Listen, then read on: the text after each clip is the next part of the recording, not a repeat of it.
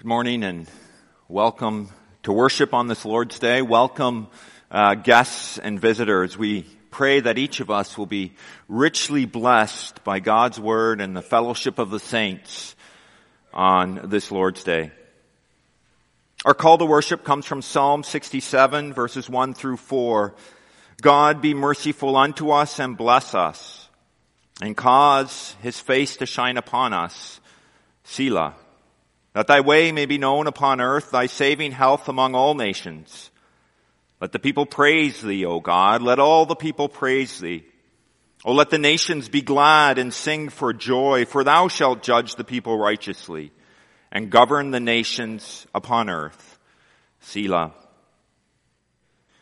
Our scripture reading this morning comes from Luke chapter 18, verses 18 through 27.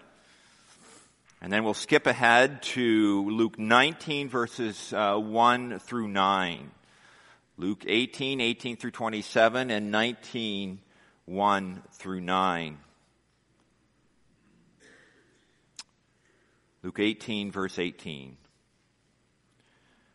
And a certain ruler asked him saying, Good master, what shall I do to inherit eternal life? And Jesus said unto him, Why callest thou me good? None is good save one, that is God. Thou knowest the commandments, do not commit adultery, do not kill, do not steal, do not bear false witness, honor thy father and thy mother. And he said, all these have I kept from my youth up. Now when Jesus heard these things, he said unto him, yet thou lackest, yet lackest thou one thing, sell all that thou hast and distribute unto the poor, and thou shalt have treasure in heaven and come, follow me. And when he heard this, he was very sorrowful, for he was very rich. And when Jesus saw that he was very sorrowful, he said, How hardly shall they that have riches enter into the kingdom of God? For it is easier for a camel to go through a needle's eye than for a rich man to enter into the kingdom of God. And they that heard it said, Who then can be saved? And he said, the things which are impossible with men are possible with God.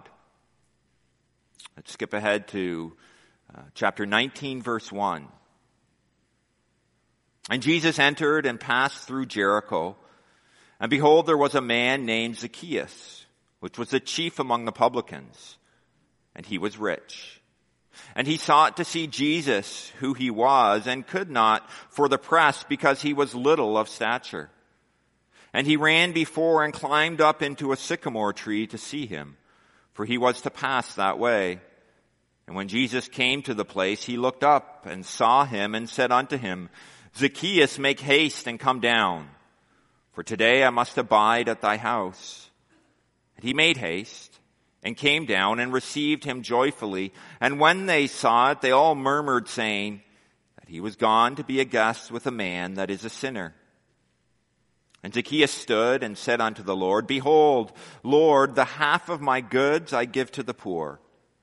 And if I have taken anything from any man by false accusation, I restore him fourfold. And Jesus said unto him, This day is salvation come to this house, for so much as he also is a son of Abraham. For the Son of Man is come to seek and to save that which was lost. So far, the reading of God's holy and infallible word. When we lived overseas um, and we were driving around, we would often see police. In fact, they're present at most intersections we came to. They usually stood around in about of groups of two to ten police officers. And when someone made a right turn on red or they ran through a traffic light, it was very easy to do there. Traffic was very chaotic. Or someone wasn't wearing a helmet on a moped, or a big truck was coming into the city overloaded, and most of them were. the police would block them and guide them to the side of the road. They'd get it out in front of them with and have their police batons and wave you over to the side of the road. Traffic didn't move very, very fast, so it was easy to do that. And then what you were expected to do is you would pay the policeman a couple of dollars and then you would be sent on your way. But when we first arrived in Cambodia, um, we were getting pulled over all of the time. The police knew that we were new, so any chance they got, even when we hadn't disobeyed a, a traffic law, they would demand, they would pull us over, and they would demand that we pay them two dollars. And this continued for several weeks until we got a, a, little braver and we refused to pay anything unless we had inadvertently done something wrong. And eventually they realized it caught on to them and they got to know who we were and they no longer pulled us over as frequently. Well, the tax collectors, the publicans in Jesus' day, they operated very much like these police did from our time overseas. They too were stationed along the roads. They had tax stations set up where travelers needed to pay them in order to continue down the road. And Zacchaeus was one of these tax collectors. In fact, he was a chief tax collector in Jericho. He's at the hub of a, a major trade route in those days. And in our message this morning, we're going to be looking at Zacchaeus' life as a tax collector his sudden conversion by Jesus and the effect that Jesus had on his life. And our sermon this morning is, is titled the, the Scoundrel, the Savior and Saint. And we're going to be looking at in first how Zacchaeus was a guilty scoundrel, how he encountered a gracious Savior, and how he became an innocent and free saint. But we're going to be doing this in the context of looking at Lord's Day 42 as well. And let's read it together here. Lord's Day 42. Question 110. What doth God forbid in the eighth commandment? Answer, God forbids not only those thefts and robberies which are punishable by the magistrate, but he comprehends under the name of theft all wicked tricks and devices whereby we design to appropriate to ourselves the goods which belong to our neighbor, whether it be by force or under the appearance of right, as by unjust weights, ells, measures, fraudulent merchandise, false coins, usury, or by any other way forbidden by God, as also all covetousness, all abuse, and waste of his gifts. Question 111. But what doth God require in this commandment? Answer. That I promote the advantage of my neighbor in every instance I can or may, and deal with him as I desire to be dealt with by others. Further also that I faithfully labor so that I may be able to relieve the needy.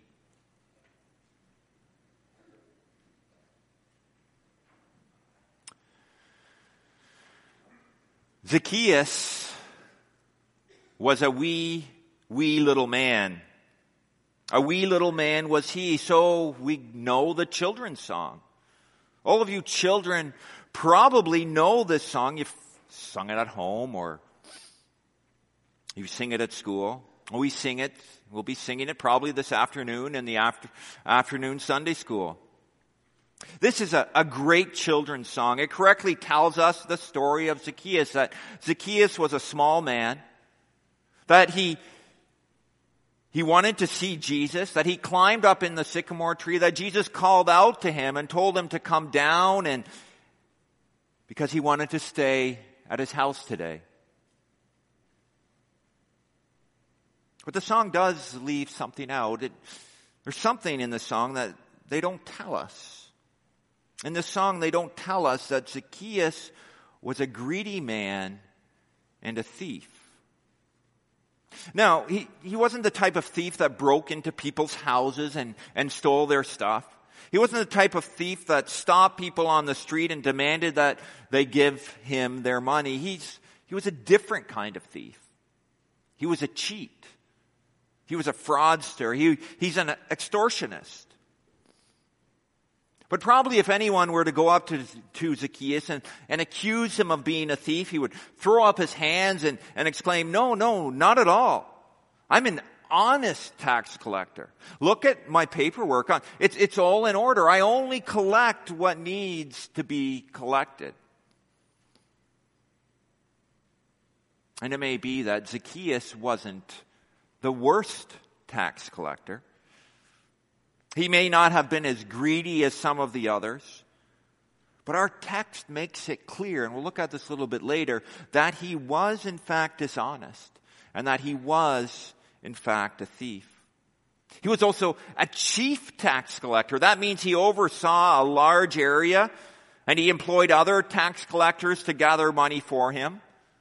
These tax collectors would station themselves on roads and the tax travelers and those carrying merchandise and delivering goods.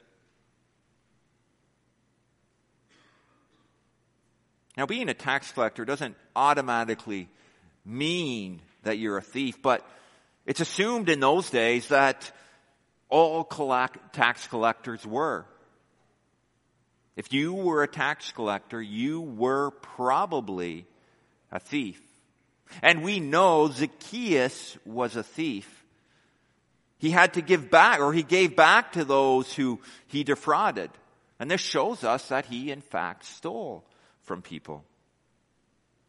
Where he was on the scale of tax collectors and thieves, we simply do not know. Was he a little bit dishonest? Or was he a leader of a notorious gang of criminals? We don't know. But we do know he defrauded people. He would have taken more in taxes from travelers than was required. He would have paid the Romans what he needed to pay, but continued to take money from people and build up his own wealth. And the people, of course, knew this. And this made them hate tax collectors. On top of this, the tax collectors worked for the Romans who were the sworn enemies of the Jewish people. Tax collectors were traitors in the eyes of the Jewish people. To be a Jewish merchant and run into a tax collector on the road, it, it, would kind of be like us going through a toll booth here and having to pay taxes to the Taliban. These tax collectors were traitors to their own people. And on top of this, they took advantage of them. As a chief tax collector, Zacchaeus probably made a percentage of money on top of what the other tax collectors took, and therefore he was very rich. Zacchaeus lived in Jericho, a crossroads and trade routes, a beautiful place with a good climate and, and plenty of palm trees. He lives in a place where Jesus happens to be going through at this time. Right before entering Jericho, Jesus has now, has just healed blind Bartimaeus. And word spreads around that Jesus is coming through Jericho and crowds begin to gather. And children, you, you know what happens. Our text tells us that Zacchaeus hears about Jesus. He wants to see him. But he could not. He was so short. So he ran ahead of where Jesus was going to go and he, he climbed up in a sycamore tree. And Zacchaeus is being like most of the crowd here. Jesus for him is an attraction. It's a, he's a spectacle that he wants to see. He's probably hoping he can see a miracle being performed. Or perhaps be witness of one of Jesus' famous sermons and be able to tell his other tax collector friends all about it later that night. Tell them all about what he saw. Is, Zacchaeus' heart changed at this point? No, it's not. It may be that the Lord is beginning to work. Perhaps he feels some guilt for his thieving ways. But he's probably rationalizing his life away, rationalizing and making excuses for his thievery. thievery. He might look at it and say, it's perfectly normal for me to do what I'm doing. All tax collectors do it. They're all corrupt. I need to live. I can't just give all the money I make to the Romans. I need to keep some for myself. But he did more than keep some for himself. He kept a lot of money. And because of this, he was hated by the people. They saw these tax collectors as being wealthy at their own expense, at their people's expense. They saw it as betrayal, using the enemy's authority to enrich themselves to the monetary detriment of their own people. Zacchaeus was also a bad steward. The occupation he had wasn't necessarily a bad one, but he abused his position. He abused the authority given to him by the Roman emperor. He loved money to the degree that he was willing to steal it from his fellow people. The problem here wasn't that Zacchaeus was rich. The problem here is how he got his money. The problem here is how much he loved his money. Now, being wealthy, having money, or even making our, our goal to be financially stable, financially successful is, is not sinful in itself. Nowhere does the Bible condemn the rich, only the love of money. But there are dangers associated with being rich. Right before Jesus' encounter with Zacchaeus, we see him approached by the rich young ruler, and we, we read this when in scripture, when we read scripture. This young man thinks much about his, about himself, and he's unable to part with his money for the sake of his soul. Jesus comments here, he says, How hardly shall they that have riches enter into the kingdom of God? For it is easier for a camel to go through a needle's eye than for a rich man to enter into the kingdom of God. Riches does pose a threat, according to Scripture, of us entering into the kingdom of God. Now, I know that many of us here aren't wealthy. We have mortgages to pay. Maybe we're struggling to find work, struggling to pay our bills, and this can cause significant hardship in, in our lives. Others of us here are, are comfortable. Others of us here are quite wealthy. But if we compare ourselves to others around the world, or if we compare ourselves to those in the past, particularly those in Jesus' day, we must conclude that our standard of living is, is far above even the richest person in Jesus' day. And according, if we compare that way, we must conclude that we here in the 21st century, 21st century according to our standard of living, we are very wealthy. So I think this warning of being rich comes to all of us as well. It's easier for a camel to go through the eye of a needle than for us to be saved.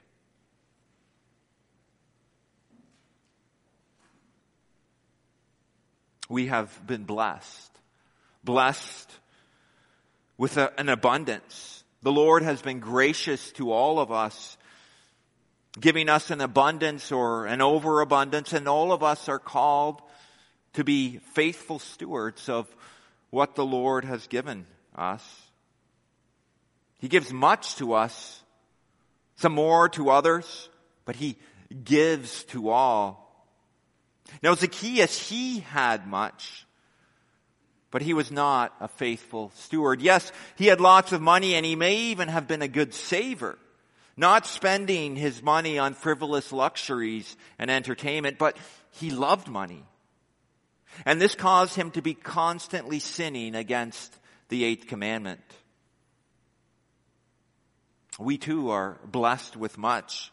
We have much to steward. We have much responsibility. Therefore, we must guard our hearts so that we don't love our money. We don't love our stuff. We don't love our, our comfort in this life so much that it causes us to sin. We must not develop hearts that will go to sinful lengths to obtain the wealth, the merchandise, and the comfort that we desire. We must be careful to not follow the practices of the world. We must be careful to not use unscrupulous means to increase our wealth. Especially, and scripture is very clear about this, especially if it comes at the expense of the poor or the disadvantaged. This the Lord promises to judge severely. In a world where cash is king, we must hold to it lightly. We must be discerning in our obtainment of wealth. We know that this commandment teaches us not to steal, to not take things that aren't ours. As children, we learn that it's wrong to take snacks from our mother, from the cupboard that our mother is saving for later. We know it's wrong to steal candy from our classmates' desk or locker at school. We know not to take things from stores or to take our friends' toys home with us. These aren't ours and we have no right to them. But we do have deviant hearts. And although we may not outrightly take what is not ours, we still often find ways to, to break the eighth commandment.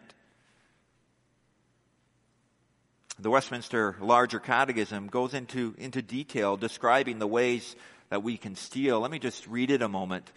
The question is here, what are the sins forbidden in the eighth commandment? And the answer is the sins forbidden in the eighth commandment, besides the, the neglect of the duties required, are theft, robbery, man stealing, and receiving anything that is stolen, fraudulent dealing, false weights and measures, removing landmarks, injustice and unfaithfulness in contracts between man and man or in matters of trust, oppression, extortion, usury, bribery, vexatious lawsuits, unjust enclosures and depredation, engrossing commodities to enhance the price, unlawful callings, and all other unjust or sinful ways of taking or withholding from our neighbor what belongs to him, or of enriching ourselves covetous, inordinate prizing and affecting worldly goods, distrustful and distracting cares and studies and getting, keeping and using them, envying at the prosperity of others is likewise idleness, prodigality, wasteful gaming, and all other ways whereby we do unduly prejudice our own outward estate, and defrauding ourselves of the due use and comfort of that estate which God hath given us. That's a long list. The Westminster Catechism here does give us the obvious ones. Don't outright steal. Don't receive stolen goods. Don't kidnap others. Because it gets a little bit more in, in depth too. We must honor the contracts that we make. We shouldn't make fraudulent contracts. We shouldn't seek to move our, as it were, our property markers, our property boundaries to increase the size of our property. We shouldn't oppress our workers. We shouldn't charge excessive interest or bring unjust lawsuits or be covetous of goods or money or withhold our neighbor's possessions from them. We may not take from others but neither must we steal from ourselves and, and from the Lord. We must not be idle or lazy, wasteful, or live lavishly or, or be involved in gambling. And so as we look at this list, whether we cheat on our taxes, underpay our employees, overcharge for our services, sell faulty merchandise, or use our time unwisely, we all are to a greater or lesser degree guilty of breaking the eighth commandment. And ironically, some of these things that are mentioned here are, are perfectly acceptable. They're perfectly acceptable behavior in our culture. Maybe even considered to be crafty business practices, especially if you can do it and, and get away with it. And Zacchaeus would no doubt have agreed with this. But his life is about to dramatically change when he encounters the Lord Jesus Christ when he encounters the gracious Savior. In Luke 16, we hear about the rich man and Lazarus. The rich man ends up in hell, in torment. In Luke 18, we, as we read, the rich young ruler can't give up his riches. And Jesus says about this, how hardly shall they who have riches enter into the kingdom of God? For it is easier for a camel to go through a needle's eye than for a rich man to enter into the kingdom of God. I mentioned just a little while ago that we're rich. And so this applies to us it's impossible. It's for us to enter into the kingdom of God. But now here we have Zacchaeus. We have Zacchaeus, a rich man. Therefore, how hard is it for him to enter the kingdom? He has what many want. His, his needs are met. He, he probably has plans for the future. He, he has authority and power in the world.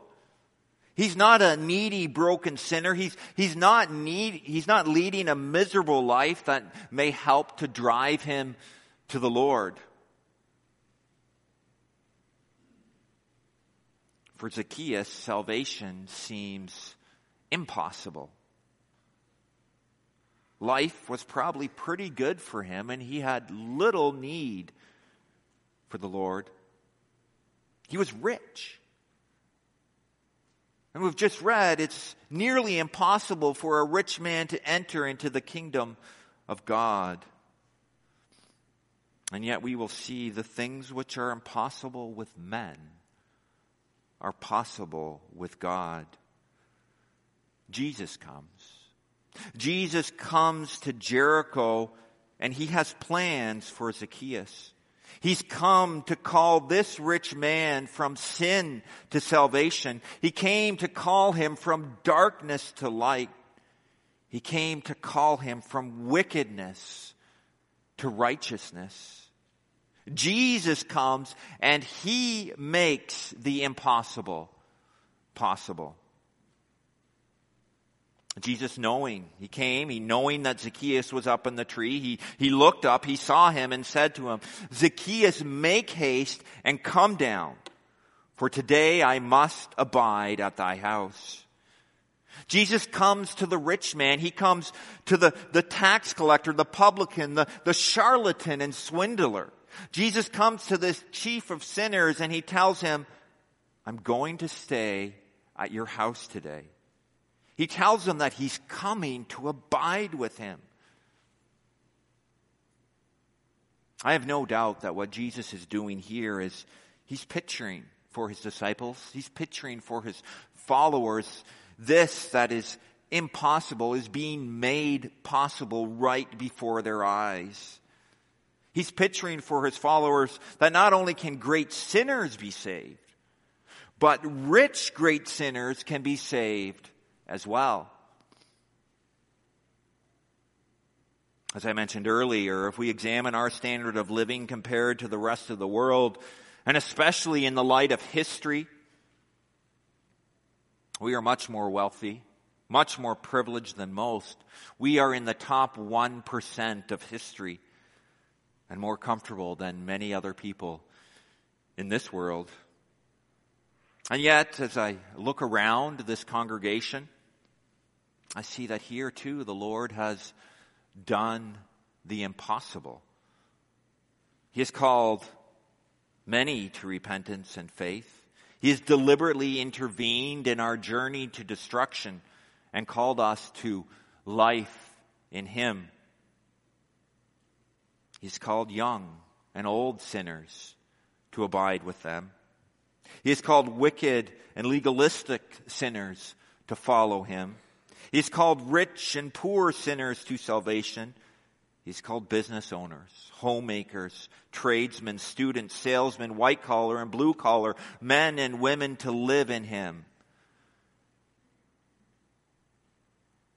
He's caused us to receive Him joyfully. Here, in this church, the Lord has made the impossible possible. It is now, when Jesus has called Zacchaeus, that Zacchaeus responds. He hurried and came down from the tree, and he received Jesus joyfully. What happened here is a, testimony. It's a testimony to the fact that the Lord seeks out the lost and saves them. He seeks out the beggar. Sought out Bartimaeus, but he also seeks out the rich man and calls him to follow him. And notice there's no hesitation on the part of Zacchaeus here. He hears the call of Jesus and he instantly responds. He acts. He hurries and gets out of the tree. He comes down and joyfully receives the Lord.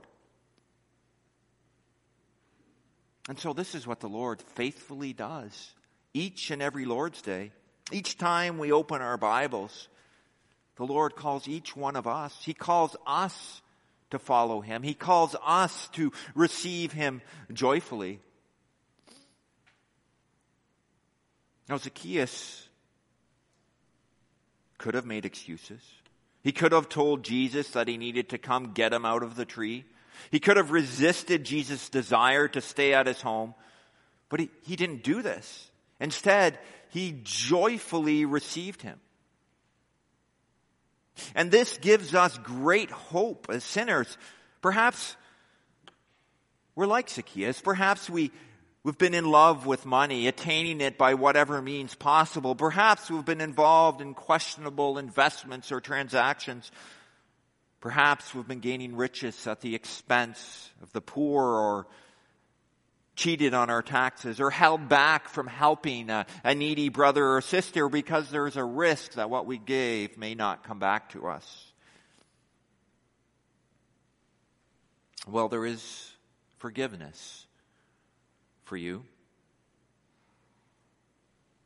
The Lord Jesus is calling you today.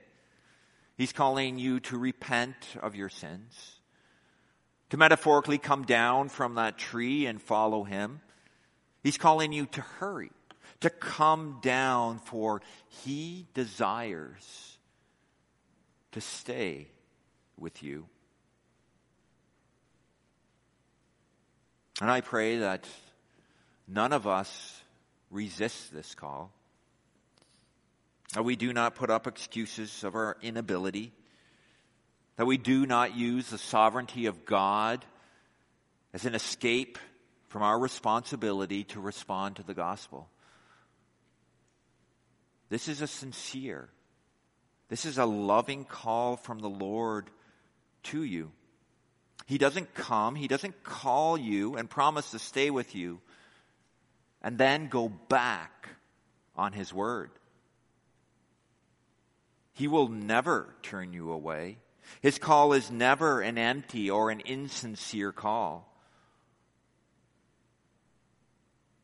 And when Jesus does this, when he savingly calls sinners to abide with him, when he converts them, when he gives them new hearts, there's one thing that always happens. He changes them. He makes them into a new person. He molds them into a saint. And we see this displayed here in Zacchaeus' life. He, a scoundrel, he's changed to a saint. The eighth commandment teaches us that we shall not steal. It tells us what we ought not to do. But by doing this, it's also inferring, it's also telling us what we ought to do. Our catechism addresses us. It tells us that we need to be honest. We need to be just. We need to be generous in our dealings with others. We must be willing to give and to lend as we are able, not holding on to what the Lord has given us with a tight fist, but with open hands. We need to be others focused, promoting the advantage of our neighbor in every instance that we are able, and laboring working, yes, to provide for ourselves, but also in order to care for those who are in need. We not only need to avoid what is wrong, but we need also to do what is right. Both the Heidelberg Catechism and the Westminster Larger Catechism make it very clear that we have a responsibility to not only not steal, but that we must also promote the advantage of our neighbor and further the wealth and outward estate of others. We are called to care for the needy, to promote their material and spiritual well being, caring for them as we would want to be cared for ourselves. Now, as we look at Zacchaeus, we look at his life, it doesn't seem at the beginning here that he had any plans to change his life. He merely wanted to see Jesus. He wanted to see if it's true what he had heard about him. But Jesus had other plans. He came, purposely came, looked up in the tree, and he called Zacchaeus not just to stay at his house not just for his spirit to dwell in his heart, but also to change his life. The Holy Spirit, we see here, instantly began to work in Zacchaeus' life. This becomes very evident in verse 5. And Zacchaeus stood and said unto the, unto the Lord, Behold, Lord, the half of my goods I give to the poor. And if I have taken anything from any man by false accusation, I restore to him fourfold. Zacchaeus' attitude, his heart towards his possessions has instantly changed here. What he once held in a closed fist, he now holds in open hands. And we must assume that at his house the Lord preached the gospel to Zacchaeus and that he joyously embraced it in true faith. Zacchaeus has now obtained the pearl of great price. And those other things that he held so dear to before, they now have little value. So he opens his hands and he isn't just saying this figuratively, what he's saying here. He is, isn't just expressing a heart change. He actually does this. This is the opposite of the rich young ruler. He is going to give half of his money to the poor. He is going to pay back those he defrauded four times. He's going to give back to those he stole from. Old Testament law demanded that thieves in some cases give back an extra fifth of what they stole, or in other cases they, they give back double of what they stole. But here Zacchaeus is giving back four times the amount that he has stolen.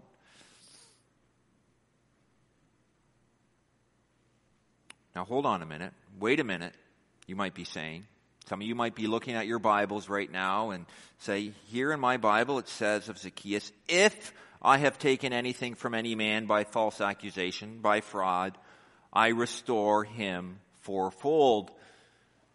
Doesn't this if mean that Zacchaeus may not have defrauded anyone? He's just, if there's someone out there that I happen to defraud, that I'll pay them back fourfold? Well, it appears that way in our English, but in fact, in the Greek, the Greek grammar makes it clear that it is true that he has defrauded people. Zacchaeus is making this statement with the clear assumption that he has stolen from people. The statement is conditioned on the fact that he has defrauded people. Look at this change. What a remarkable change here in Zacchaeus. And it happens so quickly. Well, such is the power of the Holy Spirit. Here we see the impossible becoming possible again. First, a rich man is saved. Now we have a man who loved his money, now instantly changing and not only making restitution four times the amount to those he has wronged, but he's giving half of his remaining money away to the poor. Zacchaeus is now not only no longer stealing, but he's been dramatically changed by the Holy Spirit that he's now instead advancing the well-being of his neighbors.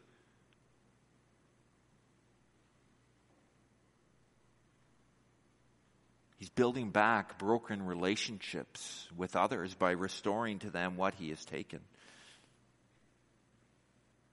And to see this happening here, this is an incredible encouragement to us. Here we see the Holy Spirit doing what, what we cannot do, changing a sinful heart. And we must remember that in this change, Zacchaeus isn't divorced from this change. It isn't something that magically happens. He isn't inactive in this change in his heart. He's not an emotional stoic or an emotional robot who with the snap of the fingers has a different heart. No, he's active in this change. And there's a powerful force at work here in Zacchaeus, a powerful force that the Holy Spirit uses to transform Zacchaeus.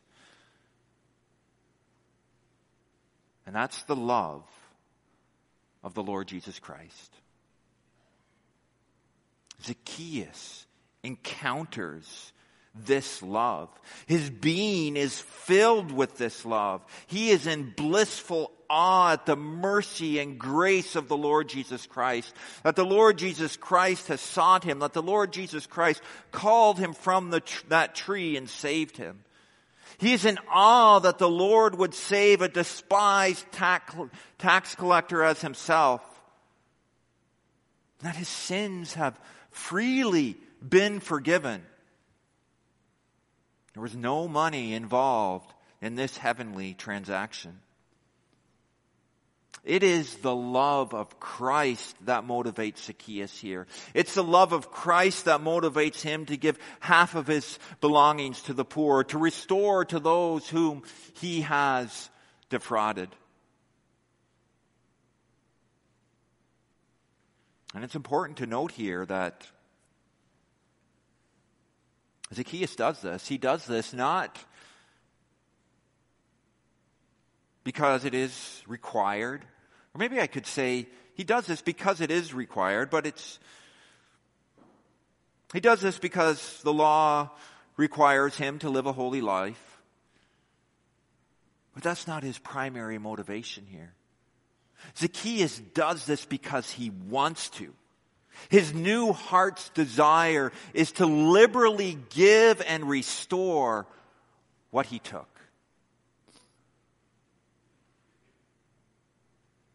This is what true holiness is. This is what true saintly living looks like. And true holiness in relation to the eighth commandment is not only not to steal, but it is the love of Christ in us promoting us to give of our money, to give of our belongings, to give of our time, to give of ourselves freely and joyfully to Christ's service and freely and joyfully to our neighbor.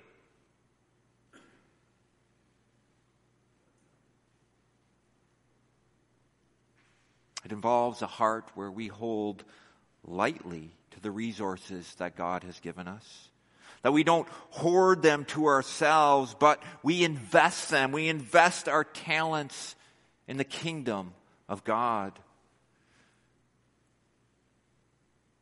And yes, this does involve giving our money away. Yes, this does involve investing even in our own spiritual growth.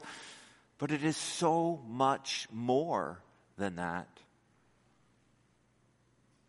This involves relationship, using our time and resources for others, coming alongside the sinner, coming alongside the, the struggling Christian, caring for them, encouraging them, and pointing them to Christ. And perhaps you're sitting here too wondering why you aren't growing in grace. I can't judge your heart, but perhaps it might be because you're holding on to all you've learned. You're holding on to all your spiritual growth. You're holding on to what you know about the Lord Jesus Christ and the gifts that He's given you. You're holding on to them in a tight fist and not sharing them with others.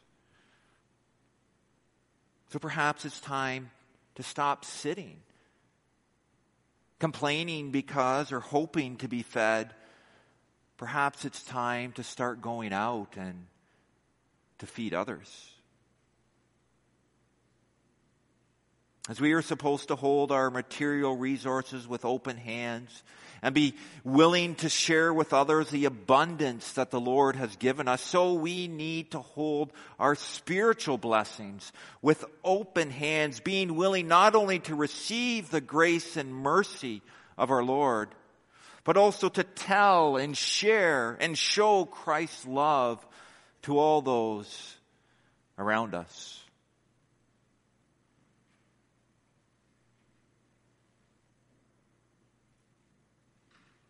Do you want to grow in grace? Take that step from being a passive Christian to being a more active Christian.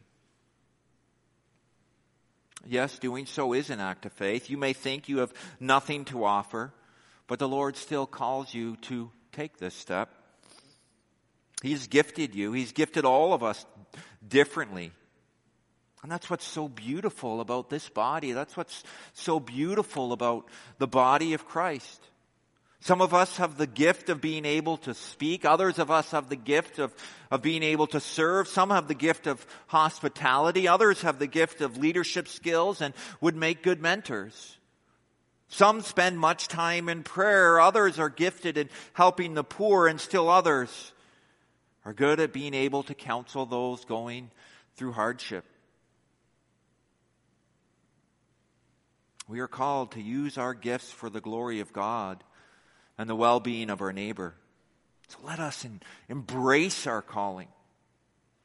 Let us embrace this great privilege that the Lord has given us. We have been gifted with the greatest news the world has ever known. We see it here in our text. The Son of Man has come to seek and to save that which is lost. Salvation has come to this house and we have become the true sons of Abraham. What do we do with this? Do we hoard it to ourselves? No, we are called not to be miserly with the gospel of Jesus Christ, but to wisely steward what has been given to us. Maybe for some of us, the word stewardship, when we hear it, it means to save. It means to hang on to. It means to be miserly with what you've received. A good steward is someone who hangs on to what they have, who, who saves their money, is miserly with their money. But to do so with these gifts that the Lord has given us, even with our money, is to be like the third servant who buried his talent in the sand.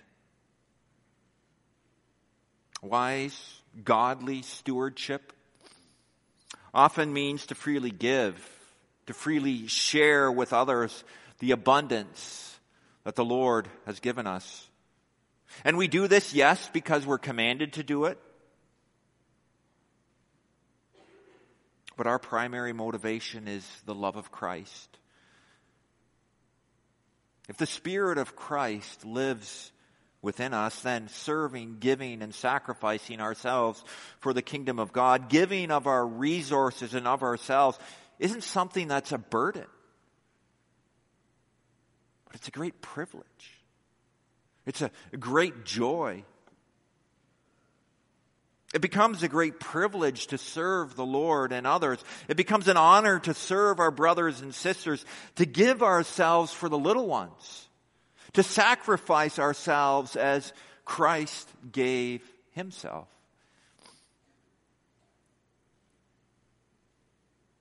Will we do this perfectly? Will we do this and, and earn enough to, to, to feel like we've earned God's favor? I hope not.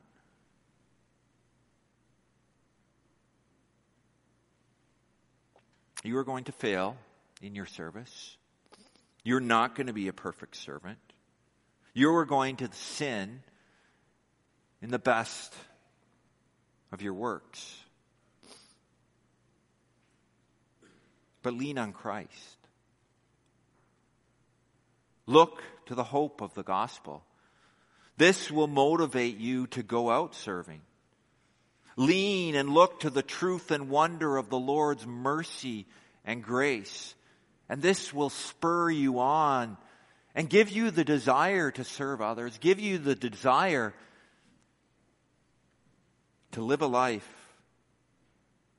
as a servant. The Lord will sustain you.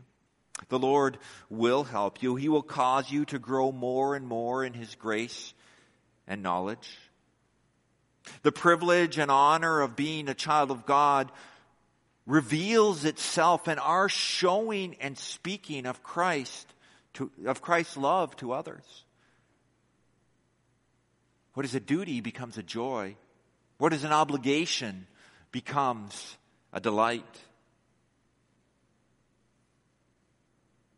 So today, as we head to our homes, as we head to our schools, as we head to our places of, of employment, let us, by God's grace, let's look for opportunities to serve.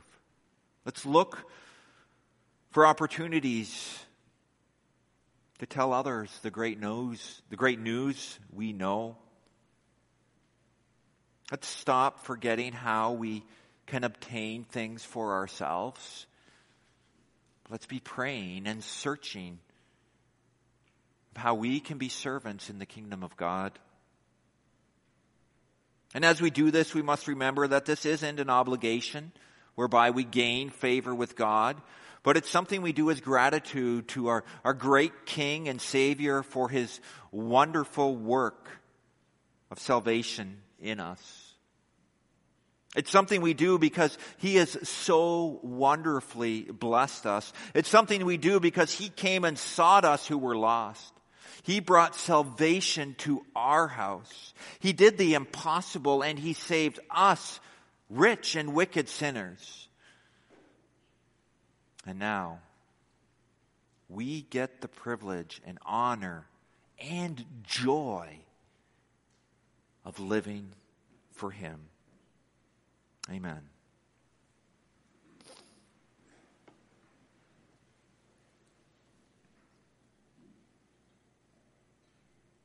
Our faithful Lord in heaven,